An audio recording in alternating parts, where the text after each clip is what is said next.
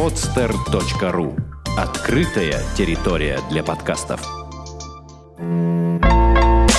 Экстрим Кухня. Все самое вкусное из мира экстремального спорта.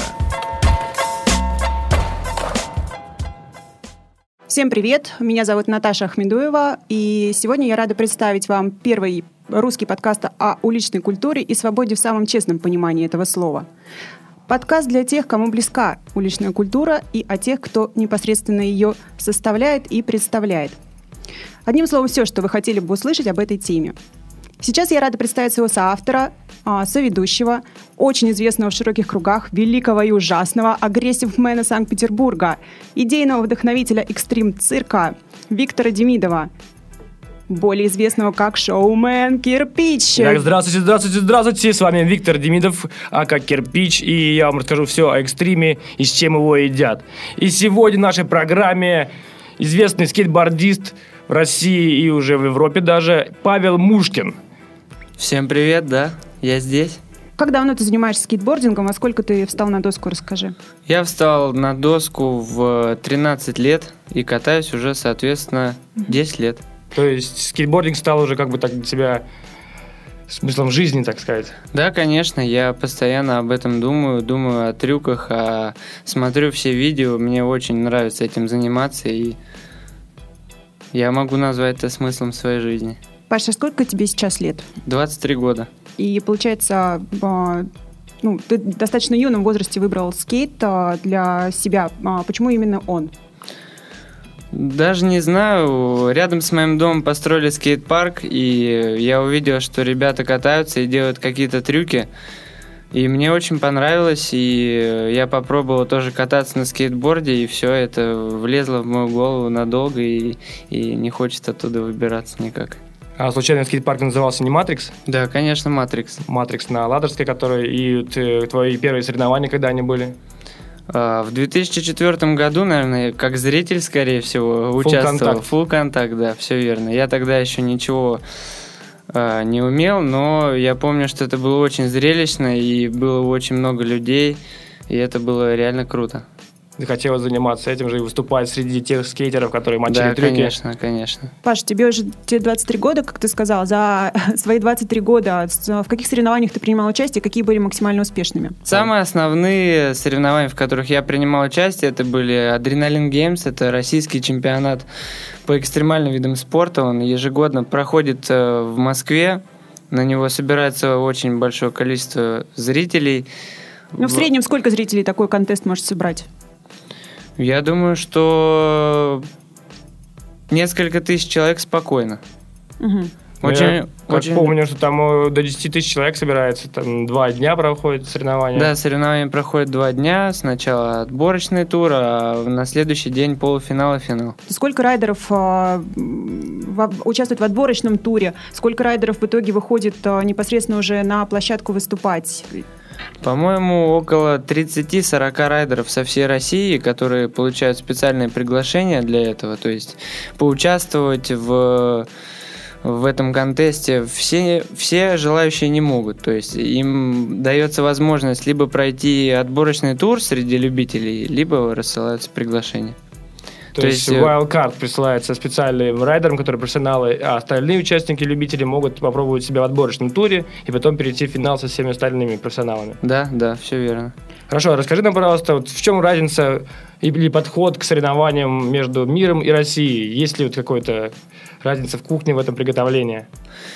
Ну, конечно, эта разница присутствует, и она видна, потому что в России все это сейчас находится в зачаточном уровне, но все же смотря на все эти соревнования, на тот же Адреналин Геймс, э, это довольно близко к тому, что проводится по всему миру. Единственное, естественно, это не такой же, не такой масштаб, и трюки не, немного не такого уровня, но это уже близко.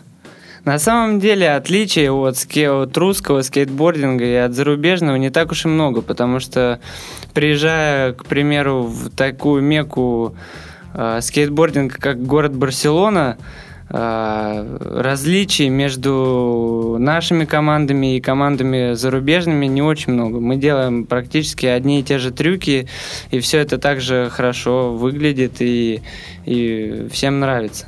Вот буквально недавно был тому пример ш- а, на команда DC русская, в том числе. Я был приглашен в Барселону для того, чтобы мы сняли там ролик из DC Embassy, там есть специальный скейт-парк именно компании DC. Вот. И буквально недавно он вышел в сеть, и э, все были довольно-таки шокированы уровнем, который мы там показали. И всем очень понравилось. Европейцы разместили все это у себя на сайтах и очень хорошо по достоинству оценили. Насколько я знаю, ты там получил травму на это, в этом туре. Да, это произошло буквально на второй день путешествия.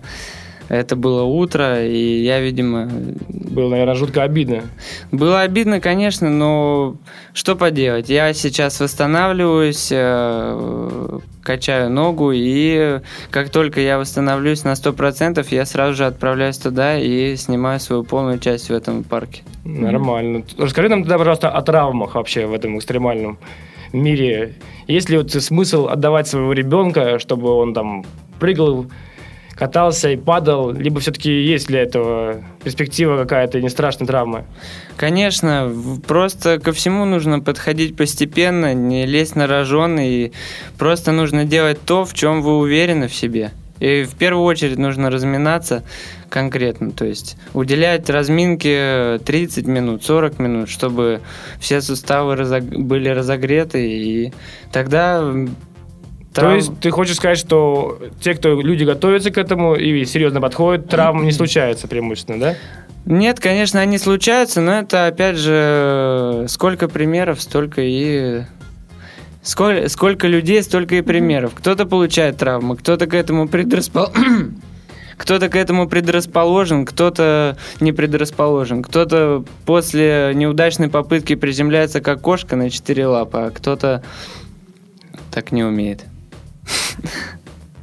Как кошка, это круто. Я бы тоже хотела. А, Паш, скажи, пожалуйста, как э, скейтбординг и вот э, конкретно твой образ жизни м, повлиял вообще в целом на тебя? Почему это спрашиваю? Потому что м, сейчас, ну, действительно, детям мало чем есть заняться, не у всех родителей есть деньги, и, по сути, а, каждый может купить доску и начать чем-то заниматься. Я знаю, что ты райдер, э, Одним словом, как э, скейтбординг изменил твою жизнь и, соответственно, может изменить жизнь других детей, у которых миллионы в нашей стране, которые не знают, чем заняться на сегодняшний момент? Ну, Я очень благодарен скейтбордингу, потому что он дал мне все, что у меня есть сейчас в этой жизни. Э, Он дает мне деньги, он дает мне одежду, он дает мне смысл жизни, он дает мне радость. Я каждый день встаю и хочу этим заниматься, и мне очень это нравится. Я получаю колоссальное количество удовольствия и всем советую этим заниматься.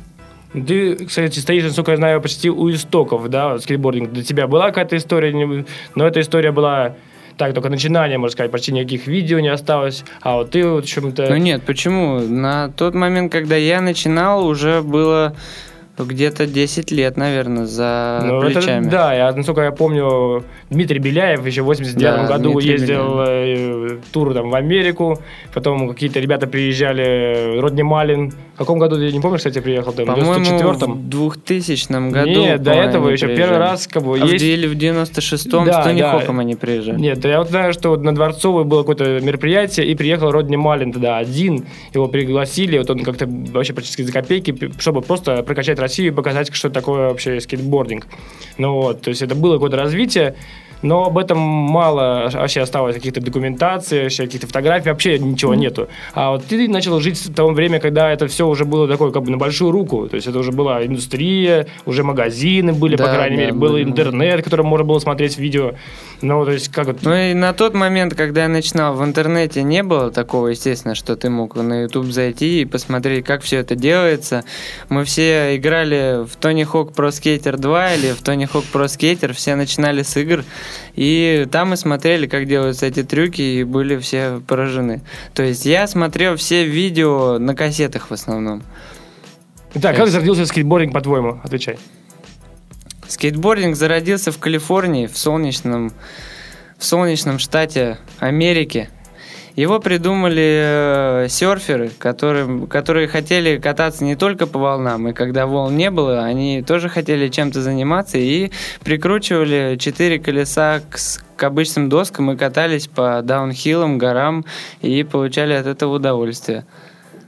Ну, Вот, насколько я знаю, есть такой, на самом деле, отличный фильм «Короли Догтауна». Есть художественный фильм, а есть документальный фильм. Там как раз рассказывается очень хорошо о зарождении скейтбординга. Ну, плюс к тому же я еще преподавал в культуре индустрию экстрима, поэтому копал побольше. Итак, э, скейтбординг зародился гораздо раньше, на самом деле, то есть, э, но он был таким приколом типа йо-йо. То есть э, особо серьезно не относились, ребята занимались по приколу. И потом уже серферы вынесли это на новый уровень. Они вот иначе принесли в этот скейтбординг э, доселе невидимые, невиданные движения из серфинга и принесли эту атмосферу такого панк-рока, там, дестроя, что вот посмотрели на этих скейтеров, такой, вау, что это за ребята такие нереальные, крутые, опасные. И вот в 70-е годы за счет серферов скейтбординг стал максимально популярен, потому что появились всякие фотографии в журналах, они очень прикольные, красивые, появился этот пул в конечном итоге, который, то, опять же, принесли серфинги. Но скейтбординг был уже гораздо раньше, и он перешел из роликов, были, то есть делали, брали от роликов именно эти колеса, отрывали и приделали к простым доскам, то есть, которые... Это, и так вот появился скейтбординг, и в дальнейшем, который уже перерос в то, что мы имеем сейчас, как бы это уже на самом деле даже не, не похоже никаким образом, потому что это совсем уже другое, то есть абсолютно все переделалось, атмосфера и люди, и стиль, то есть все это растет со временем, как бы эволюционирует. И вот, кстати, Паша, как тебе, ты смотрел такие, такие видео, что было тогда все-таки так романтика больше, или сейчас вот этот панк-рок, который происходит, что более интересно, по-твоему? Да мне кажется, все интересно, и как это все начиналось, и каким это все было тогда, и каким это есть сейчас. Просто время меняется, меняются... э, меняются... Что меняется? Люди Да, меняются. Люди, В первую лю- очередь. люди в первую очередь меняются. Музыка Ме- меняется. Что меняется еще влияет на музыка, скейтбординг? меня- меняются знаю- предпочтения в стиле одежды, как ты одеваешься, как ты думаешь и как ты Ну, а ты не считаешь, что музыка реально влияет на скейтбординг? Например, то есть в то время было какой-то такой рок, и что-то даже не знаю, что это, как это назвать. Хочется прям, чтобы ты напел, что вот Ну, было я бы так на самом деле не сказал, что был рок. Был также и хип-хоп, был также и... 70-е хип-хоп? Ну... А вот и не подеретесь. Не-не-не, на самом деле, да, вот тогда был такой фольк, э, хиппи, в кон- в конце концов, то есть э, другой немножко образ жизни. Сейчас же все с музыкой, какой-то этот дабстеп, это все люди меняются, сознание меняется, приходится на другой уровень, появляются другие видосы абсолютно. То есть, если Ну да. Ну вот, то есть музыка, я думаю, очень влияет вообще на развитие скейтбординга. Ну, Ты не конечно. считаешь? Ну Ты да, под какую влияет. музыку катаешь, скажи нам. Я в основном катаюсь под хип-хоп, но я не скажу, что я прямо до конца в этом. Мне нравятся абсолютно все стили музыки практически. То есть... То есть, Я насколько меломан. я знаю, что есть даже разные такие тусовки скейтеров, какие-то хип-хоп тусовки, там рок-тусовки, панк-рок тусовки, да, ведь они как одеваются в разное, катаются по-разному. Ну да, они, естественно, присутствуют, разные тусовки, и... но все равно мы все скейтеры, и нас объединяет то, что мы все катаемся на досках, поэтому... Ну, скорее вас объединяет, что вы все участвуете в одних соревнованиях. Расскажи, пожалуйста, нам, чтобы вот мы знали, что другим скейтерам, которые начинают свою карьеру, чтобы они знали, что как же можно жить скейтбордингом. То есть это какие-то съемка видео, там, съемка в клипах, участие в соревнованиях, э, свой бренд начать, свою школу открыть. Да. Расскажи нам, пожалуйста. Сформируй такие секреты, открой нам райдерские. Райдерские секреты я, конечно, открыть вам не могу. А если мы надавим? Да, это шутка. На самом деле просто нужно заниматься любимым делом, кататься на скейтборде. Естественно, если вы хотите э, кататься профессионально, получать за это деньги, вы должны э, работать над собой, над своим стилем, выделяться из э, массы. То есть вы должны делать какие-то трюки, которые другие не делают. Э, Вы должны снимать видео, снимать фотографии. Они должны всем нравиться. Вы должны участвовать в соревнованиях. Это тоже большой опыт, и в первую очередь спонсоры смотрят именно на тех, кто выигрывает соревнования, потому что это показатель определенный. Поэтому вот придерживайтесь этих правил, и все получится. Паш, а, но в итоге а, очень многих волнует вопрос, спонсоры ищут тебя или ты ищешь спонсоров? Каким образом это происходит? И ты говоришь, снимайте видео, фотографии, куда это? Ты через какие-то социальные сети продвигал себя? Ну, просто расскажи, как это происходило. Вот механика нужна. Да, в- я прошел этот путь не через э, соревнования, потому что, насколько я себя помню, я никогда не ставил перед собой цели э, выиграть первое место, занять э, сорев- ну, какие-то призовые места. Я просто катался, учился новые трюки, снимал их на видео и отправлял в разные магазины свои видеокассеты, пленки, диски и так далее. И вот э, спустя три года моих стараний меня э, на меня обратили внимание и взяли меня кататься за Knauf Board Shop. Вот. На тот момент это был один из э, крупнейших скейтшопов в Санкт-Петербурге. Он сейчас уже не существует. Сейчас насколько- уже он не существует, но на тот момент э, все покупали Ну, все в Скнафе. Раскрой, да, секрет. Кто же твой спонсор сейчас? Сейчас меня поддерживают DC Shoes, а, Athletic Skateboards, этот самый бренд, который мы делаем, Antiter Clothing, это Санкт-Петербургская да, фирма, Санкт-Петербургская которая... фирма, тоже бренд, который создан русскими. И Санкт-Петербуржцами. Санкт-Петербуржцами, да. И на данный момент все, это полный список моих спонсоров. То есть, если стараться, то можно, в общем-то, добиться, чтобы твой труд оплачивался таким образом, да? Да, конечно. А дальше? А дальше... Вот тебе, допустим, достигло 40 лет, и вот скейтбординг, как он тебе? Ну, конечно, чтобы жить за счет скейтбординга, нужно э, что-то делать. То есть, кроме того, чтобы кататься, и, например, когда вы перестанете кататься, вы, естественно, должны понимать то, что вы чем-то должны будете себя прокормить, и если это не катание, то это организация чего-то другого, либо в сфере скейтбординга, либо вообще в жизни. То есть ты думаешь, что с 40 годам ты не будешь работать на лекарства? Я думаю, Чтобы что нет. Свои травмы как-то залечить. Я думаю, что нет. То если не так грамотно подходить к скейтбордингу, то не нужно будет, да, это делать? Конечно, нет. Если смотреть на скейтбордистов в Америке, к примеру, то там профессиональные скейтеры отмечают свои 45-летия и выкладывают в сети видео, в которых э, с ними не может и соревноваться даже Джей там, Адамс я вот 20 видел, да, вот Джей Адамс выкладывал свое видео, тоже, по-моему, 45 лет, и он свадьбу сыграл, и вот и... Возможно. Я вот видел Ронни Кригера. Ронни Кригер очень техничный скейтбордист из Америки. Он тоже продвигает э, досочную компанию, она называется Blind Skateboards. И он делает э, умопомрачительные трюки и до сих пор э, живет этим. То есть ты хочешь стать таким первым представителем в России, который тоже до 45 лет вкатывает, несмотря ни на что. Я не задумываюсь об этом, я просто иду по течению. Просто пока таких людей нет, люди даже не знают, не представляют, что можно этим заниматься, и что это не для детей, которые 12 лет, там 14-летние там подростки, скейтборд, там у тебя вырос, школу закончил, все, скейтборд выбрасывай, иди уже нормально занимайся. То есть это родители обычно так говорят. Ну, Мне а- так говорили, по крайней мере. Основной стереотип, согласна, что это такой тинейджерский спорт, а, который заканчивается ровно с моментом поступления из серии в университет. Ну да, я если мне вот не уже 30 сказал. лет, как бы мне говорят, что чем ты занимаешься, я говорю, роликами, и так смотришь, что?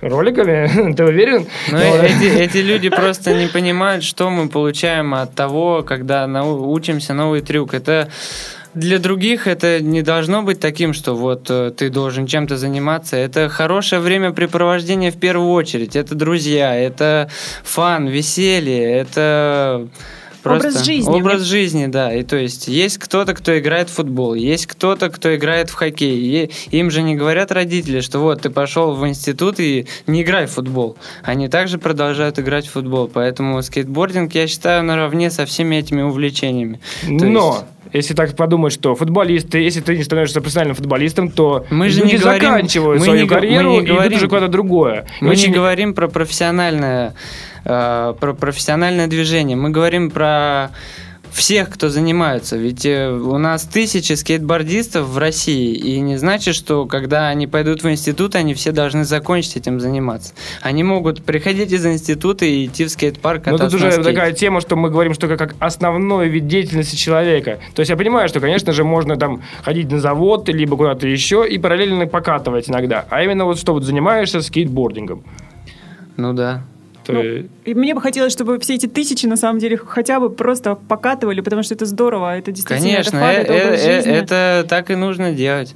Нужно кататься на скейтборде и не думать о том, что вот э, просто, просто получать фан и Но, все. но, но помни, что если ты круто делаешь свое дело, то можно, как Паша, весьма неплохо на этом зарабатывать. Итак, расскажи нам, пожалуйста, вот есть флоу спонсорство, это для начинающих, для эмочеров, так сказать. И есть профессиональное спонсорство, это уже денежное вознаграждение за первые места, каждый месяц зарплата. Да, конечно. Какие суммы? Вот какие суммы от минимума до максимума, может? В России на такие flow, реалии на, русские. на flow спонсорстве это в, в определенно скидка, то есть в 50%, в 50% чтобы вы могли... В магазинах, да. Да, магазины устраивают такие акции. А профессионально э, можно зарабатывать э, и спокойно, естественно, от 15 и до бесконечности, потому что даже я э, время от времени поднимаю хорошие суммы Мгм. своим увлечением. То есть основной И э, заработок это у нас спонсоры, потом что у нас? Соревнования, наверное, да? Да, конечно, соревнования за три Фотографии минуты. э, в этих журналах. Да, они оплачиваются тоже. Видео, фотографии, интервью. Все, где у- упоминаются спонсоры, То всё есть тебе заплатят за то, чтобы тебя интервью берем сейчас, да? Я не уверен в этом, и я не думал об этом, но это Но хорошая подумаю. идея. Самый лучший трюк твой, который ты сделал, тебе помнится больше всего, что вот я сделал этот трюк, я могу умереть уже, все. Нет, такого нет. А чё жить? я, всегда, когда делаю трюки, я смотрю на это и думаю, что я могу еще лучше, еще дальше, еще выше. Но все равно самый запомнившийся тебе трюк. Ви- Виктор, я поняла, Паша у нас просто перфекционист, пожалуй, да? Лучшего трюка пока нет. Наверное, просто я Я, знаю, дальше. потому что я сам экстремал, поэтому знаю, что наверняка есть какой-нибудь трючок, который он помнит. Ну, что возможно, перил какая-нибудь взята тобою. В скейт-парке из моего недавнего, так сказать, хотя нет, уже он был давно, видео, я сделал э, half cab noseslide 270 э, heelflip out э, на фанбоксе. Мы добились этого, спасибо. Да, Мы да. все поняли, что Я ты сказал. вспом- Я вспомнил. Отлично. Как это примерно выглядит, ты можешь сказать? Это выглядит Русскими словами. русскими словами, даже не знаю. Это когда ты из неудобной стойки, спиной практически, подъезжаешь к периле, прыгаешь на нее с вылета, а не с плоскости, запрыгиваешь на свой нос, у доски есть нос и хвост. Вот. И дальше приседаешь на этой периле во время того, как ты скользишь на ней. Боже. Выпрыгиваешь и с этой перилы закручиваешь доску, она прокручивается под тобой, ты крутишься на 270 градусов и приземляешься обратно в наклон. Кстати, как твои ученики? Нравится им вообще заниматься? Есть ли постоянные ученики, которые ходят уже там несколько лет? Есть ли ученики, которые там постарше, там старше 30 лет? Есть ли такие ученики? Расскажи нам, интересно. Да, конечно, есть э, разные ученики, есть способные, есть очень способные. То есть э, им очень нравится кататься, и я помогаю им в этом. То есть э, ко мне ходят и девушки, и э, мальчишки от 7, от 6 лет я даже тренировал, и до где-то до 13-14 лет, наверное, даже до 15. А вот это вот вообще интересная история. Я как девочка хочу узнать, а, сколько вообще девочек а, в, этом виде спорта. Потому что, если говорить о роликах, а, то девчонок очень много, женщин, и всяко разно. А в данном случае в скейтбординге сколько девчонок? Ну, так, в процентном соотношении. В процентном Статистика. соотношении. Наверное, 20 к 80. Вот так. Хотя, вот сейчас я заметил такую тенденцию. Я преподаю в скейт-парке в одном на Ленинском проспекте. Там хорошее очень покрытие и э, довольно хорошие фигуры. Сейчас появилось очень много молодежи, очень много детишек, которые пока только бегают, по- которые пока только сидят, они еще пока не выбрали, на чем они хотят кататься, на роликах или на скейте. Но они уже тут, они присутствуют, они смотрят на это. И там очень много девчонок, которые также потом на следующий день приходят со скейтами и учатся съезжать. И это очень радует. Мы слышали о том, что ты участвуешь а, в выпуске какого-то бренда досок. Расскажи об этом поподробнее. Да, это так. э, Уже год назад где-то ко я катался в скейт-парке. Я так поделюсь с вами историей. И меня один мой хороший знакомый познакомил с одним человеком. Его зовут Миша Дмитриев. Он подошел ко мне, показал доску и сказал то, что они с братом сделали ее своими руками. Э, На тот момент я не особо придал этому значения, но буквально через э, несколько месяцев мы с ним встретились и поговорили о том, чтобы создать первый русский бренд, который имел бы свое производство в Санкт-Петербурге. Спустя год стараний мы пришли к к, золото, к золотой середине, именно к такому варианту досок, которые мы могли бы продавать, потому что все это время мы тестировали разные клеи, разное дерево, покупали там, покупали здесь. И сейчас мы привозим канадский клен из Америки. А, Сами ребята его обрабатывают, сами наносят клей, сами э, наносят принты. То есть э, получается полная доска то есть собрана руками в Санкт-Петербурге. И основным достоинством наших досок именно является свежесть, которой доски обладают, потому что я, им не приходится пылиться на складах, пока логисты их туда-сюда направят. И пока они дойдут до скейт-шопов, это проходит полгода, и все обычно потом жалуются то, что доски засохли, клей высох, они ломаются, а наши доски именно отличаются таким качеством. И да, мы стараемся делать максимально хорошие доски для катания и э, стараемся сделать э, близкое по качеству к американским доскам. Мгм. То есть это наша основная цель, то есть именно сделать бренд, который не уступал бы американским примерам. Это очень здорово. А еще мы не говорили о каких-то, может быть, э, известных скейтерах прошлого и настоящего. Вот есть какие-то культовые фигуры, которые, в общем-то, имеет смысл знать каждому, кто, так сказать, на пути большого скейтбординга стоит. Давай начнем с русских каких-то таких легенд, а потом перейдем к американским. Русские легенды, которые приходят мне на ум, это Паш Сорокин, это Лев Маслов, которые начинали кататься, то есть на скейтбордах. Антон Беляев. Дима Беляев. Ой, Дмитрий Беляев. э, Дмитрий Беляев. Женя Максимов. Женя Максимов. Гош, по-моему, да? Вот Гоша, Гоша, Гоша. Забыл, как его зовут. Гашан. Ну, в общем-то, и все, можно так сказать, да, что с Димой Беляева все началось, продолжилось все с Женей Максимовым, Пашей Сорокиным, с Люнтяем. И сейчас, сейчас кто у нас герой? Максим Круглов, Да, Макс. Дмитрий Выиграл. Двойничников. Дмитрий Двойнишников. а, Дима Родионов. Егор Голубев. Довольно интересно. То есть есть что вспомнить, да? Да, конечно. Паша, мама довольна вообще тем, что ты выбрал для... Ну, в основу своей жизни положил. Родители как? Да, она вполне довольна. Я не помню, чтобы... Естественно, когда, это, когда я занимался танцами и занимался скейтбордом совместно, у меня была одна травма, я помню. Это был практически на носу отчетного концерта, то есть самый главный концерт, там, скажем, в моей жизни, и я э, вывихнул плечо. Ой, точнее, вывихнул локоть.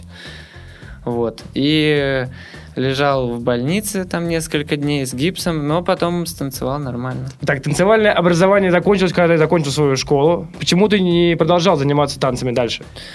Потому что скейтборд поглотил меня полностью, и мне нужно было максимум свободного времени, чтобы заниматься, тренироваться и выжимать максимум из этого увлечения. Сколько часов в день в среднем ты катаешь? Я думаю, что около 4-5 часов, даже если это... Естественно, если это какой-то тур, то это целый день. А так в городе это в основном 5, 5 часов. То есть это разные споты, съемки, э, фото, видео и просто катание. Катаешь один или с подругой жизни? Нет, я катаюсь со своими друзьями, то есть мы созваниваемся все и с, однокоманд... с однокомандовцами, Командниками. с однокомандниками, да. Командниками все-таки, не командницами. Да, Паша, любовь есть? да, есть. И она поддерживает тебя в этом. Да, конечно, она меня полностью поддерживает, она просто видит и понимает, что это для меня, и говорит, что она не хочет, чтобы я бросал это, потому что это жизнь. Паш, чем ты увлекаешься вообще еще, кроме скейтбординга? Там футбол, рыбу половить, не знаю, вышиваешь крестиком, что это может быть? Я писал музыку. У Мгм. меня есть э, инструмент такой. Он называется Akai MPD 26. То есть это сэмплер. Э, на нем можно нарезать э, разную музыку, сол, там русский, не русский, и играть на нем музыку. Вот, также вот я занимался танцами, но это уже в прошлом. Хотя, в принципе, я думаю, что я еще не раз выйду на сцену, и у меня все это в памяти. И станцуешь еще, Конечно, станцую, да. Я, к сожалению, не смог этого сделать из-за травмы на 45 лет э, ансамбля. Это было буквально пару месяцев назад. Вот, это было после операции, поэтому я не смог. Но как только я восстановлюсь, и на 50 лет я выйду точно на сцену.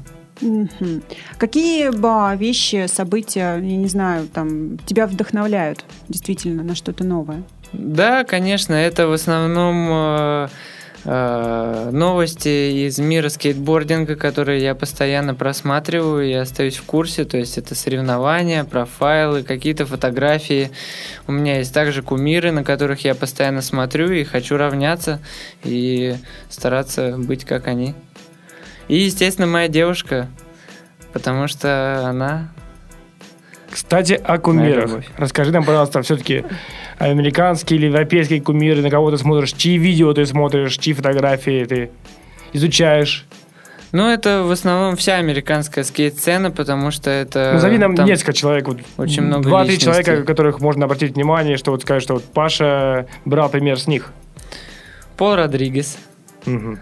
К примеру, Райан Шеклер, и, например... Их на самом деле очень много. Мы очень много о тебе узнали. А, Ты можешь что-то сказать такое от себя, послание?